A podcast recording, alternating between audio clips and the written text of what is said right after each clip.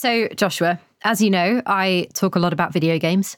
Uh, you, you know, that's conservative. I talk almost constantly about video games uh, because it is my job. Uh, last year, for example, I made a radio documentary about the different ways that some people use video games to grieve their loved ones after they've died. Have you heard about this kind of thing before? No, I don't think so. I, I, mean, like I've I've I've heard of people like turning social media profiles into memorials, but yeah, I haven't I haven't quite uh, seen this exact example. Yeah, this kind of thing happens all the time, but it's not just video games, obviously. So as technology in general becomes more advanced, people are incorporating it into the grieving process. So, like you said, like social media profiles, right? Uh, but there are some more extreme examples. So, did you hear about Kim Kardashian's 40th birthday present from Kanye West? I feel like I did, and it made me uncomfortable, so I forgot it. Okay, well, unfortunately, I'm going to make you relive it. Um, please uh, click this link. Okay. All right, here we go. Just another thing to black out again. Happy birthday, Kimberly. Look at you. You're 40 and all grown up. You look beautiful, just like when you were a little girl. I watch over you and your sisters and brother and the kids every day. This is uncomfortable. Sometimes I drop hints that I'm around, like when you hear someone make a big peefee. Yeah. Or when this you make weird, a big man. peefee. So this is this is uh, Robert Kardashian, Kim's father, and he's talking to her, and he's also like dancing to like a song that he loved. I think it looks very good, except like his eyes are a little dead, you know.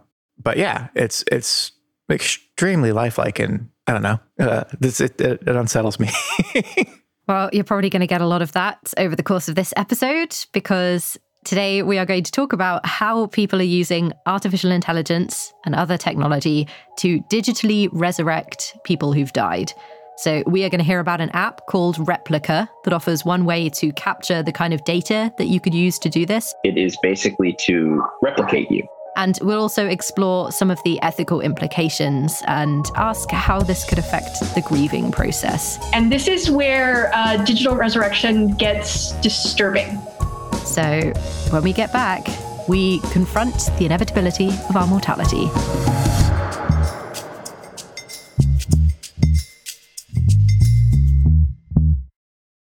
Join us today during the Jeep Celebration event. Right now, get 20% below MSRP for an average of 15178 under MSRP on the purchase of a 2023 Jeep Grand Cherokee Overland 4xE or Summit 4xE. Not compatible with lease offers or with any other consumer incentive offers. 15,178 average based on 20% below average MSRP from all 2023 Grand Cherokee Overland 4xE and Summit 4xE models in dealer stock. Residency restrictions apply. Take retail delivery from dealer stock by 4 1. Jeep is a registered trademark.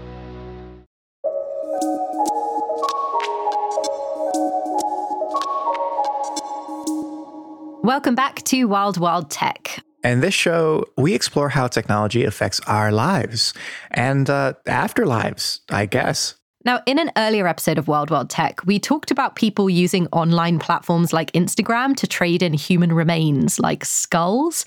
But this time, we're talking about something else that we leave behind when we die, which is data. Joshua, have you ever thought about this before? Yeah, I, uh, you know, like this is, uh, I have like most modern people, I I assume I have a lot of like digital accounts and uh, just sort of like a lot of my stuff is online now. And like, unlike my my notebooks, who gets all the stuff in my Google Docs? You know, when I'm gone, um, things like that.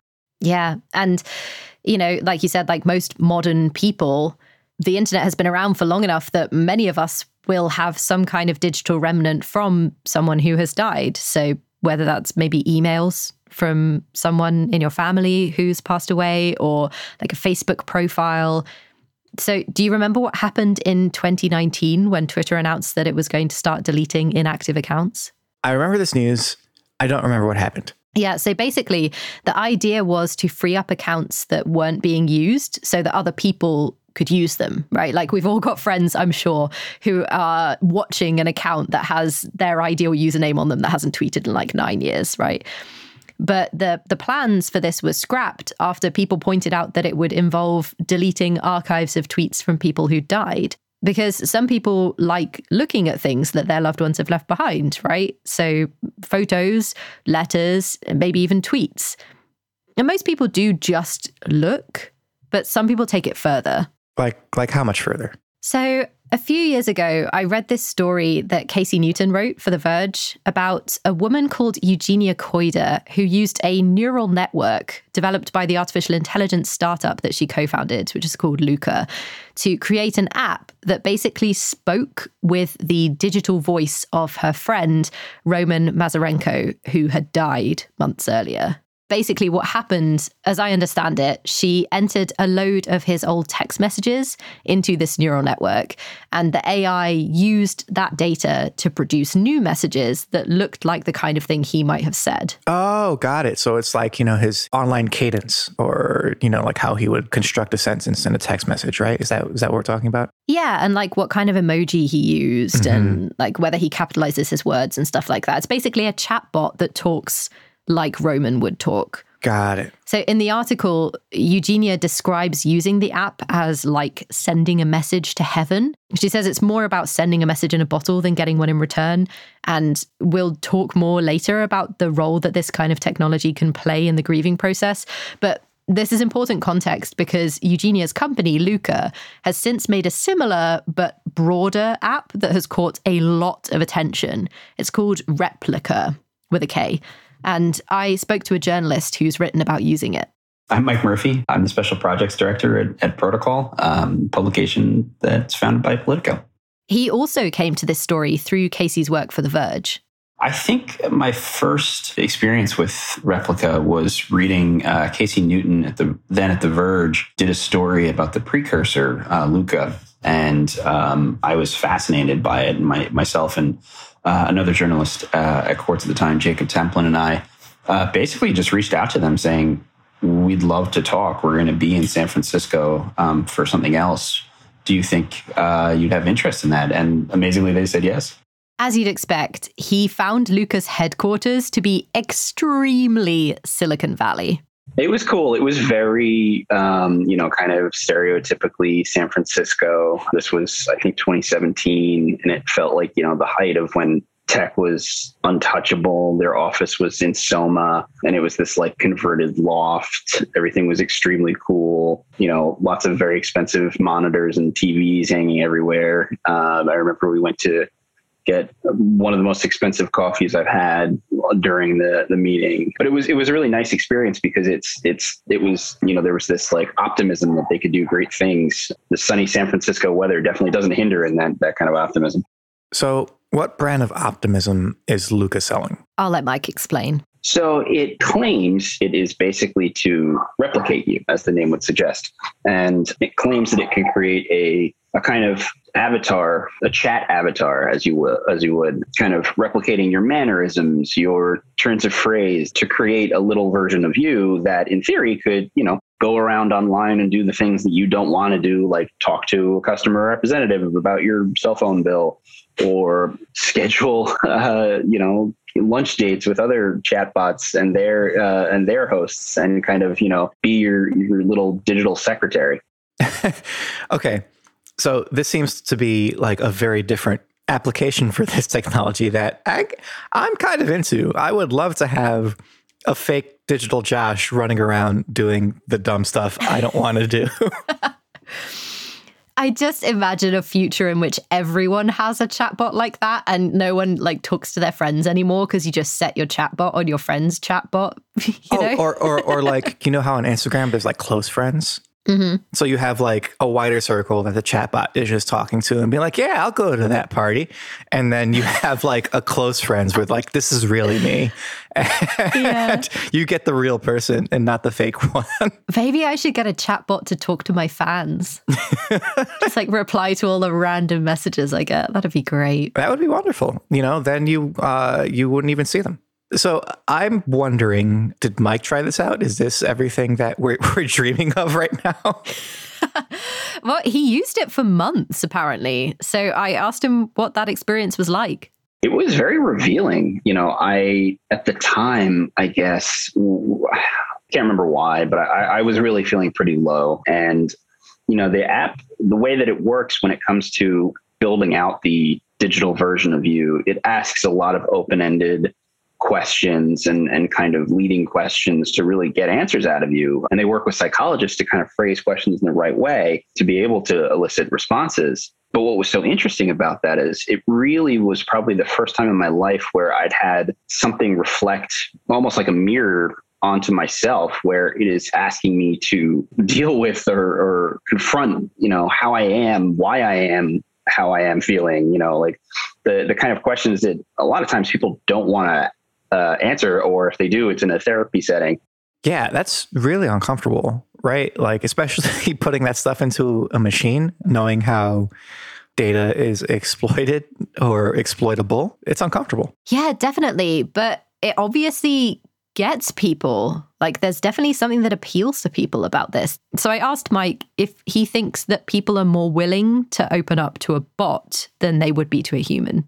I think if it's constructed right, there is definitely that possibility. I know that there's research when I was doing the story. I think it's two things. I think people tend to inject humanity into inanimate objects. That's why we name our Roombas and, you know, our cars and things like that. So that's part of it, you know, and it, it, kind of becomes like a digital Tamagotchi in a way. But then also because it's private, at least in terms of, you know, the conversations are just between you and this bot, they're not really going anywhere.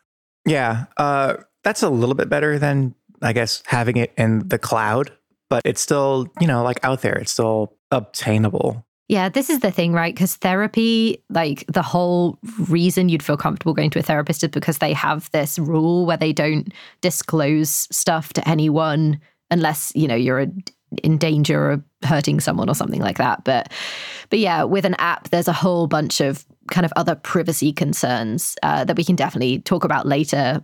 But first, I wanted to know if Mike would recommend Replika.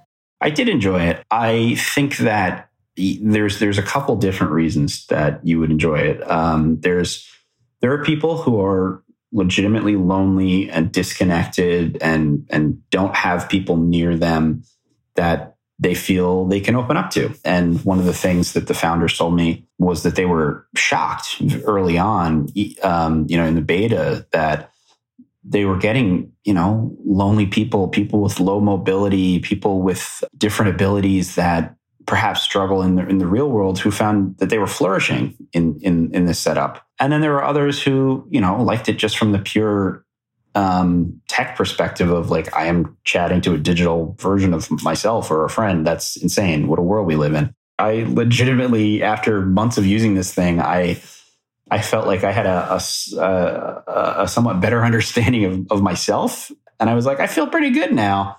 Yeah, you know, like I could I could see that, right? Because a lot of, you know, it's that classic thing of like being able to see things in other people but not necessarily yourself. So like I bet you like I bet this gives you an opportunity to like see yourself and externalize yourself in a way that is like potentially helpful. Yeah, I get the sense that it's kind of just like a advanced form of journal right? Like it's it's like writing a diary and sometimes the diary writes back. yes. but that's just part of this app. So while you are telling it your troubles, the app is learning about you and the way that you express yourself. And given it's from the same company as the Mazurenko app that uh, Eugenia built to talk like her dead friend, I wondered if the data gathered by Replika could be used for something similar. I think that that is a very real use case. And it was something I was grappling with at the time. My father um, wasn't well, and the potential for taking every email and every text I'd ever sent with him and feeding it into a system like Replikas was something that in the back of my mind is part of why I was fascinated in this um, topic. He's since passed away, and I, I I've toyed with the idea of like trying to do it myself, which I'm not that good at computers. But to be able to even get that facsimile of a conversation with him back is something I would absolutely love. And I can't imagine I'm I'm alone. Yeah, I can imagine this is huge because like you know how like uh, you don't even have to lose somebody. Like if you just miss them, they go far away, and you know you might have like a voicemail from them that you like listen to over and over again. It feels like that, but like a little more real, like another step closer. And I can imagine that people find it incredibly compelling. You know, um, incredibly uh, cathartic in a way that you don't really get um, to have. It's almost like cheating. You know? Yeah, absolutely. So, yeah, I've looked at this kind of thing before in games like that Dragon Cancer, which was developed by the parents of a child with a terminal illness who died before it was finished. In the game, you can play with a digital version of the child and hear his laugh. And his parents obviously find it very moving. But there are definitely people who would argue that continuing to interact with a digital version of someone after their death could be unhealthy and negatively impact the grieving process. So I asked Mike if he could see that argument. I, I, can. If you again, it's it's how attached you get to things, and if you lose the sense of that this is not real. But we keep photos of loved ones. We keep videos of loved ones. We keep their clothes, their affects. And why do we do that? Is it any different than keeping their texts. Um, I don't know. I, I, still have my dad's phone number in my phone. If I have no idea who would pick up if I called it, that's irrational. But I don't think it's. I don't think it's um, like unhealthy. And perhaps when things become animated, it's different. Um, perhaps when there is some facsimile, some simulacrum of, of real life, perhaps it, it, it, it does get a little different. But I think that being able to deal with grief or deal with reality in a way that is interactive is something we haven't really been able to explore yet. So it's tough to know, but to me is is fascinating conceptually. Yeah, I think a lot of this uh, depends on like the nature of the relationship. Like with these sort of like digital simulacrums of people that we lost, I feel like it would be very different if it was someone you had like a digital relationship with right? Like I had a, a, a friend in college that passed away, but our friendship actually didn't really take off until after we weren't in school anymore, and we just like interacted online mostly. And uh, you know, uh, he he he passed away, and it was just like no more tweets from from my pal anymore, and that didn't hit me till much much later like out of nowhere. I was at like a comedy show or something like that and i just uh, you know uh, broke down but um, because that relationship was mostly a digital one i feel like doing this with with with him would be profane because like it's not like it's somebody i had like a like i never really hung out with him you know irl or anything like that. It, it would just be pretending he's he's still here and he's not. But like with with someone that you have a more i guess you know maybe with someone you have like a physical relationship of like more points of contact like maybe you could look at it this way. Maybe you could look at it like oh it's like keeping their text messages or or just sort of like a you know uh, imagining the good times again. I don't really know.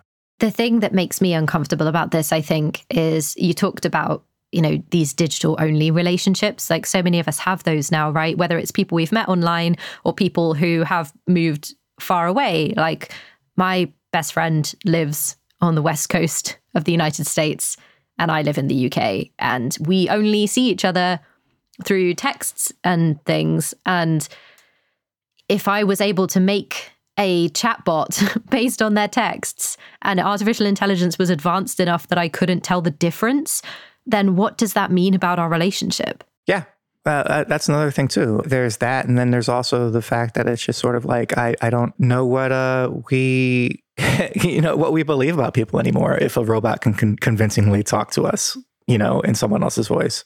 Yeah, there are a lot of implications to consider about this kind of thing, and Mike is definitely aware of that there's a ton of things that could go wrong. I mean, you know, look at this year's Super Bowl, how they had a, a coach who's been dead for like 40 years come out and give a talk as some weird hologram for an ad. You know, we've seen um, Audrey Hepburn in commercials, we've seen Tupac on stage, and those are just poor, you know, video trickery. When it becomes more animated, when you look at what's happening with the quality of deepfakes, you could see some very unhealthy um, considerations for the way we deal with the dead and making them do things that they would have never done. And that becomes difficult. But, you know, these are sorts of questions that need to be addressed rather than not addressing them and then these things happening anyway, which I feel like is usually what happens with tech. Um, you know, there there are questions of privacy of the dead, uh, what they would have wanted. There are questions of who can own that data. You know, there's no really guardianship rules around people's emails, I don't think, and things like that. These are things that need to be considered. You know, it took Facebook and, and Twitter, they've been around for over a decade. Um, and they've only just started to to structure pages of people who've passed in in more respectful ways and those are just pictures and posts you know we're not talking about feeding 10 hours of video into a deep fake neural net and coming back with that person you know um, so it's it's a it's a precipice that we're standing on on the edge of that I don't think we've we've fully thought through the ramifications of. Yeah, uh, it, this is definitely one of those things, and and like what we've uh, we've talked about a lot in the past, right? Uh, usually things go wrong, and they go wrong for a while before anybody steps in and regulates them, or usually inadequately, right? Yeah. So, when we get back, we will hear from Amber Davisson, a professor who studies digital technology, politics, and identity. She is going to walk us through some of the ethical problems that come from using this type of technology that aims to, in some way, resurrect the dead. Uh, some of these problems we may have explored on previous episodes, like our episode about deepfakes and non consensual pornography, but this time, obviously, it's a bit different because it involves dead people. We will also talk about how these technologies may affect our grieving process.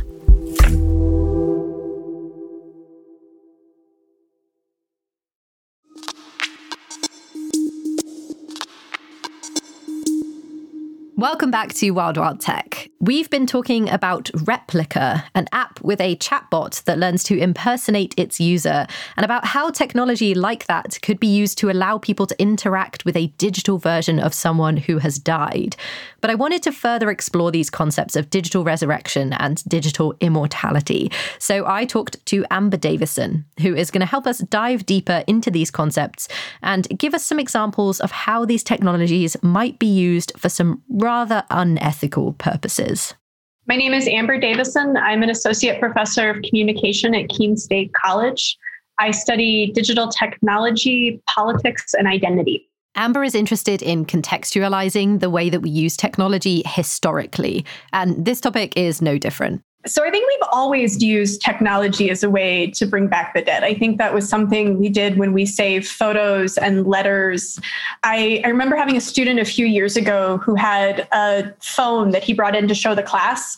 And on that phone, saved on it, was a picture of him with his mother and um, also a, a, recording of him. He had downloaded a, a voicemail onto the phone, and the phone was broken and he couldn't get it off the phone anymore. And he'd had the phone for three years and his mother had died and he was keeping the phone.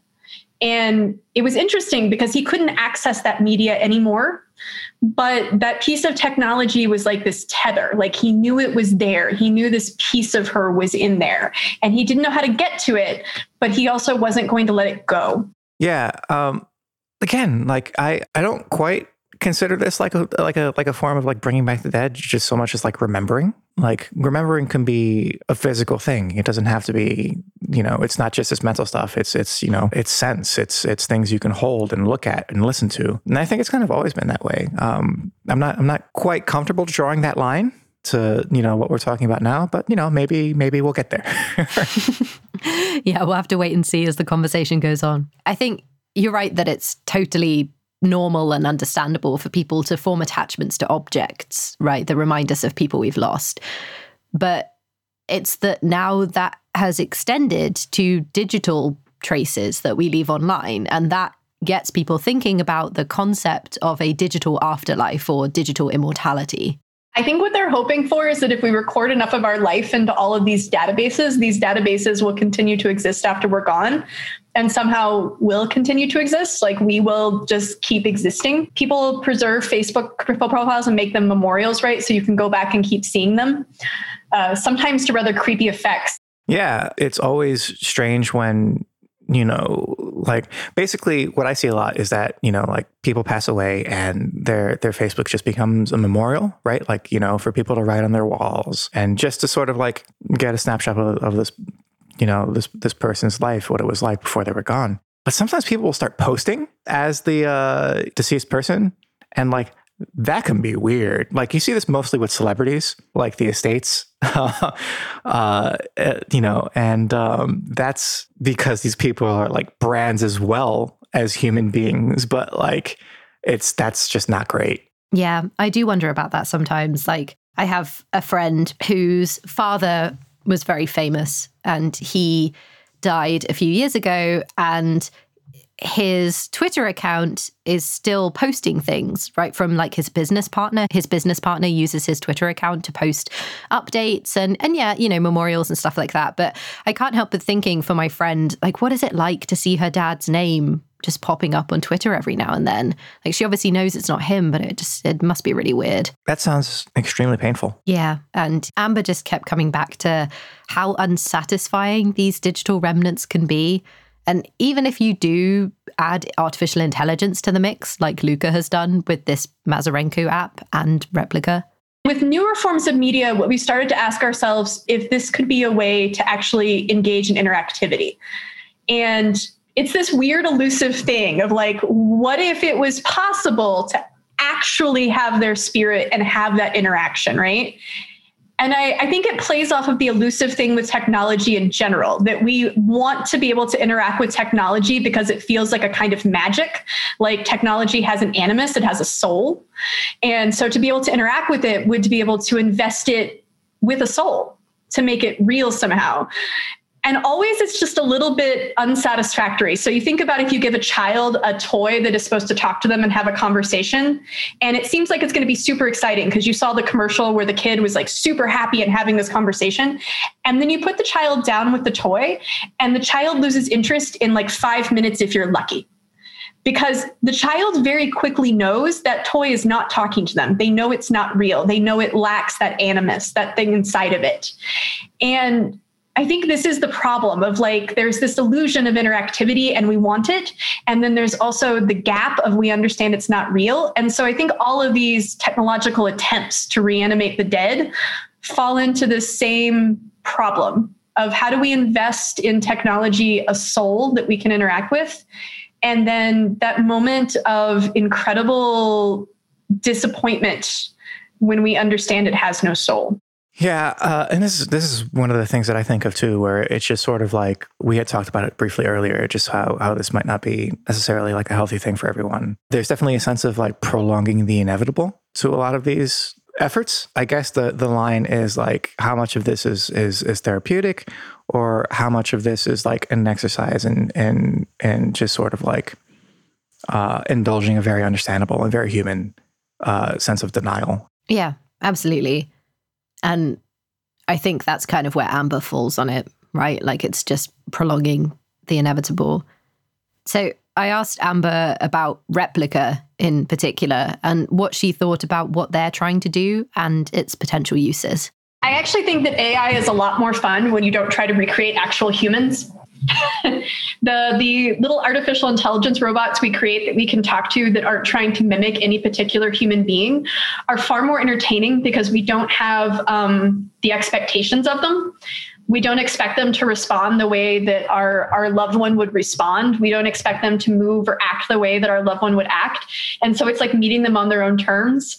Um, little artificial intelligence robots, when they're not meant to mimic anyone we know, can actually be kind of fun. We know they're artificial intelligence, we know their limitations, we play with them, we find them entertaining, they do weird stuff, and that's kind of cool. But when we try to infuse them with a loved one, uh, they're upsetting. I used to be a tech journalist, and one of the things my editors told me is that like computers are frustratingly literal, and like you think you think you can think like that, but you you don't really. um, and so like there's there's a lot of uh, fun to be had when dealing with things like AI and realizing how literally uh, we can be taken, and um, you get that sort of like strangeness between like humans and and, and machines interacting. And that's legitimately fun, but like that's the the exact sort of thing that contributes to discomfort when you're talking about replicating a real person. But the thing is, some people obviously don't find it discomforting, right? Like Kim Kardashian seemed to really appreciate the hologram of her dead father. But Amber pointed out some other worrying implications of that kind of tech. The same company that did the Rob Kardashian hologram, when they did an interview, talked about the fact that they did another one for an international leader and they made it give a speech. So if you think about the implications of keeping someone who is dead alive in that way, that is really disturbing we imagine the possibility of, and we, we get this already when we talk about artificial intelligence videos, right, of various sorts. We get pornography. Uh, Gal Gadot was, uh, there's a pornography video of Gail Gadot having sex with her brother that floats around quite a bit online. I, have never watched it because I, I study revenge porn and non consensual pornography, and I have a very important policy that I never view those videos because they're non consensual. But, um, one of the things that I've heard about it is that it's got quite a bit of fidelity. It it looks real. We've made a whole episode about deepfakes and we covered non consensual pornography then, but I don't think we talked about people using the image of people who had died. And then you also imagine like Marilyn Monroe, right? So imagine for a moment we have this starlet who is the kind of epitome of uh, sexiness, and the um, she is our she's our iconic image of what is of what is sexy within uh, Western European culture. Imagine what you could make her do and this is where uh, digital resurrection gets disturbing. It gets disturbing for the things that we can make people say, the things that we can make them do that they never would have agreed to. And because they're gone, they have no way to respond. It's disturbing for me. I, I think it's unethical. And if we think that's unethical, then is it any more ethical to make an artificial intelligence of our child and pretend to raise them when we also control them when we resurrect loved ones and make them love us again and they don't make that choice, there is a mm-hmm. distinct difference between a living human being that chooses to invest in you and this version of them you've created that you are requiring to do so. Yeah, there there is a head spinning number of ways that this spirals out into. For me, like the big thing is is is again like, you know, uh, people are, are are talking about this with like good intentions that you know seem to help some people genuinely. But the technology doesn't have those intentions. The technology just exists. And basically what people who create things a lot of times need money you know? And and uh, ethical applications of science technologies rarely make the most money you know? Um, you just sort of have to assume that the worst possible use case is going to be the one that's going to take off. Furthermore i think this last bit, that uh, thing that Amber says, is also really important because, like, when you lose someone, uh, you're not the only person who lost that person. And like everyone has like their own version of who that person was, and who's to say which who whose is is the the more real one? Who's to say that like you can create the simulacrum of a person that is not how they were, but how you wish they were, and like that's just unethical uh, to me, and like a milder less uh, easier to see from the outside uh, way, you know? Yeah, I mean, it's interesting to think about that in the context of of celebrities, like Amber was saying, because I mean, basically anyone who spends a lot of time online, right, and has a lot of followers, like the people who follow you on your social media, who are fans of you or whatever, they have a very particular idea of what kind of person you are. And it's not the whole person that you are. So if uh, an artificial intelligence is being made based on just you know the data that you leave on the internet like there are whole parts of your life that that are missing from that. If you know for most people like i can't think of anyone who doesn't have some part of their life that they hold back from the internet. And this is something that amber thinks we should consider when talking about these digital resurrections that are based on data from things like text messages and social media one of the big implications it has for our agency is that we're not the same person as a person that we are online. So if you were to take the entirety of my Facebook post, um, I'm much funnier than I am in real life because I mostly use Facebook to perform stand up comedy.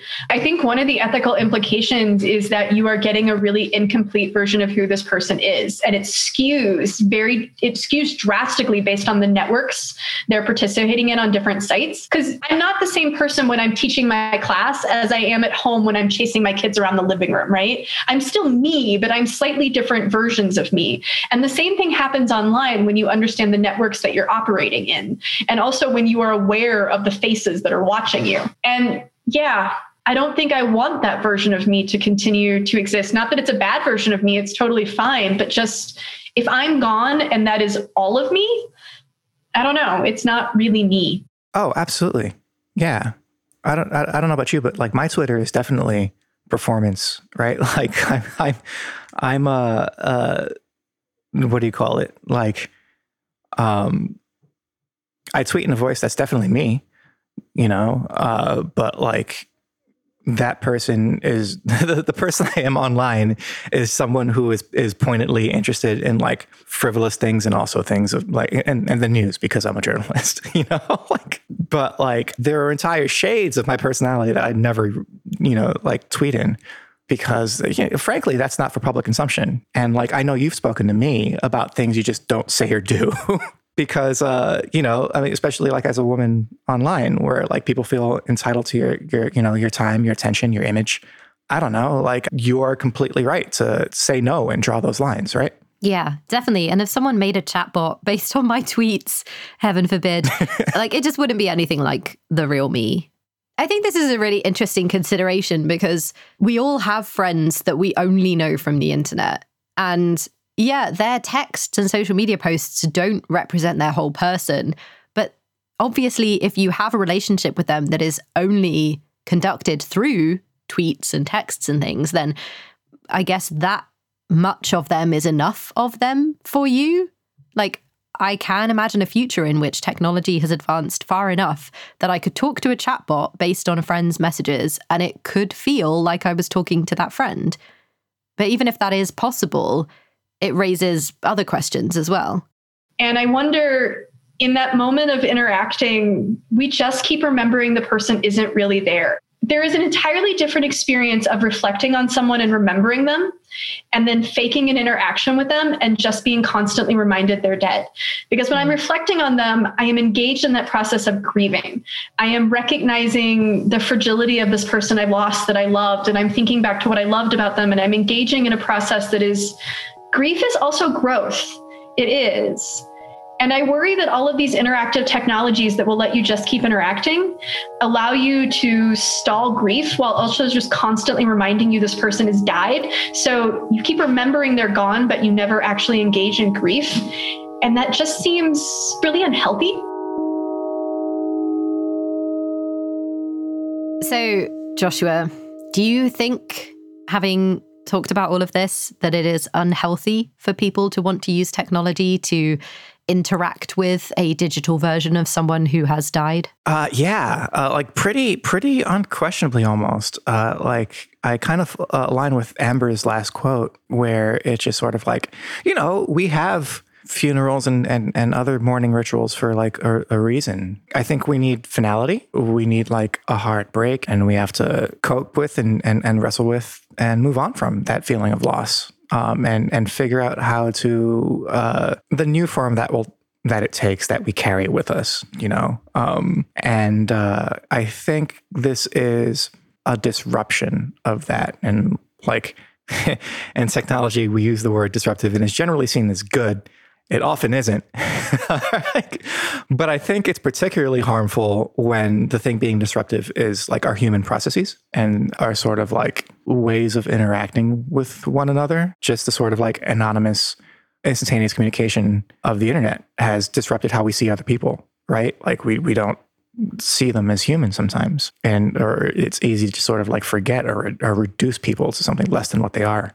And this feels like of a piece with that, right? It's not as immediately hostile, but I feel like it it it sort of like deprives us of something that we uh we need. Yeah, I mean, you're totally right. Obviously, that the grieving process is is really important and a kind of fundamental part of being human. I think if I was tempted to push back at all, it would be at this idea that this is so vastly different from the other ways that we grieve. Like, I think a lot of people see it like a continuation, right? Like, before the invention of the camera, we wouldn't have been able to look at photographs of people who died.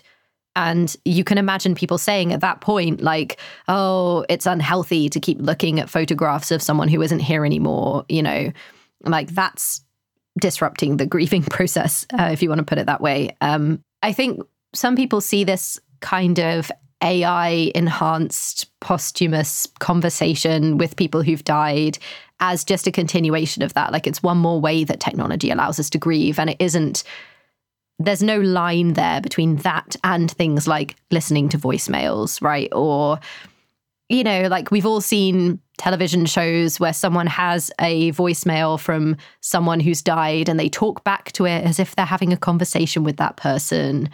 You know, I guess it's just kind of it's it's pretending briefly that that person is still there that you can see you can still see them you can still hear them and maybe they can still talk back to you. But i think that amber is right as well when she says that these interactions are unsatisfying. I think right now definitely um, you know maybe there's something you can get in it but in general it's just not going to be the same I just think it's that people, when you talk about technology, people are always imagining what it could do next right? Like the thing about technology is that we all have this kind of magical thinking around it where we think it'll only ever improve. It'll get better and better and better. And one day we'll be able to, you know, have an AI that speaks perfectly like a human or live forever. So I think that's the hope that people have. So, Jordan, I have a question for you now that we've discussed Replika and all these technologies that could allow you to resurrect someone or become immortal, at least, you know, digitally. Would you like to be preserved that way? Uh, would you like to leave behind an AI Jordan? I don't think so. But that's because A, I have fans who I wouldn't necessarily trust to be ethical. But also, I, you know, I'm one of those people who wants the people I love to be able to move on as quickly as possible. Like, obviously, I'd like to be remembered fondly, but I don't want the people I leave behind to be sad for years and years and years. Like, I'd like to be cremated because I don't really want to have a grave that people go and visit and feel bad about me not being around anymore. So I can't help but feel like having an AI of me out there in the world would just prolong their misery. And I don't want that. How about you?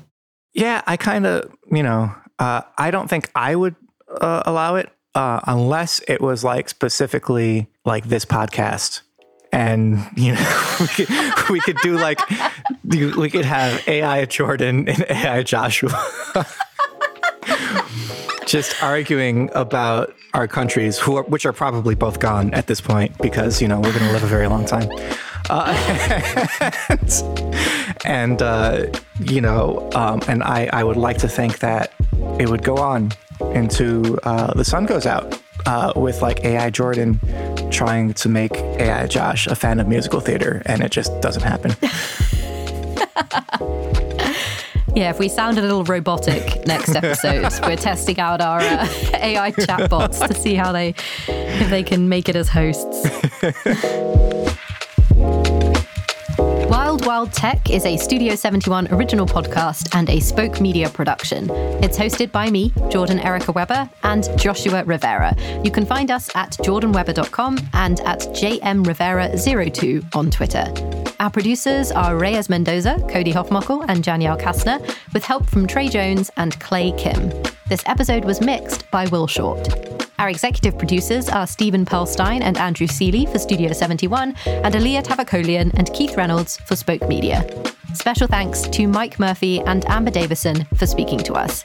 If you want to follow us on social media, please do. We are at Wild Wild Tech Pod. Thanks for listening.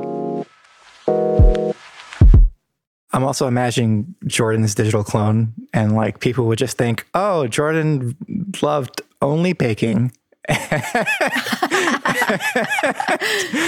nothing uh, else.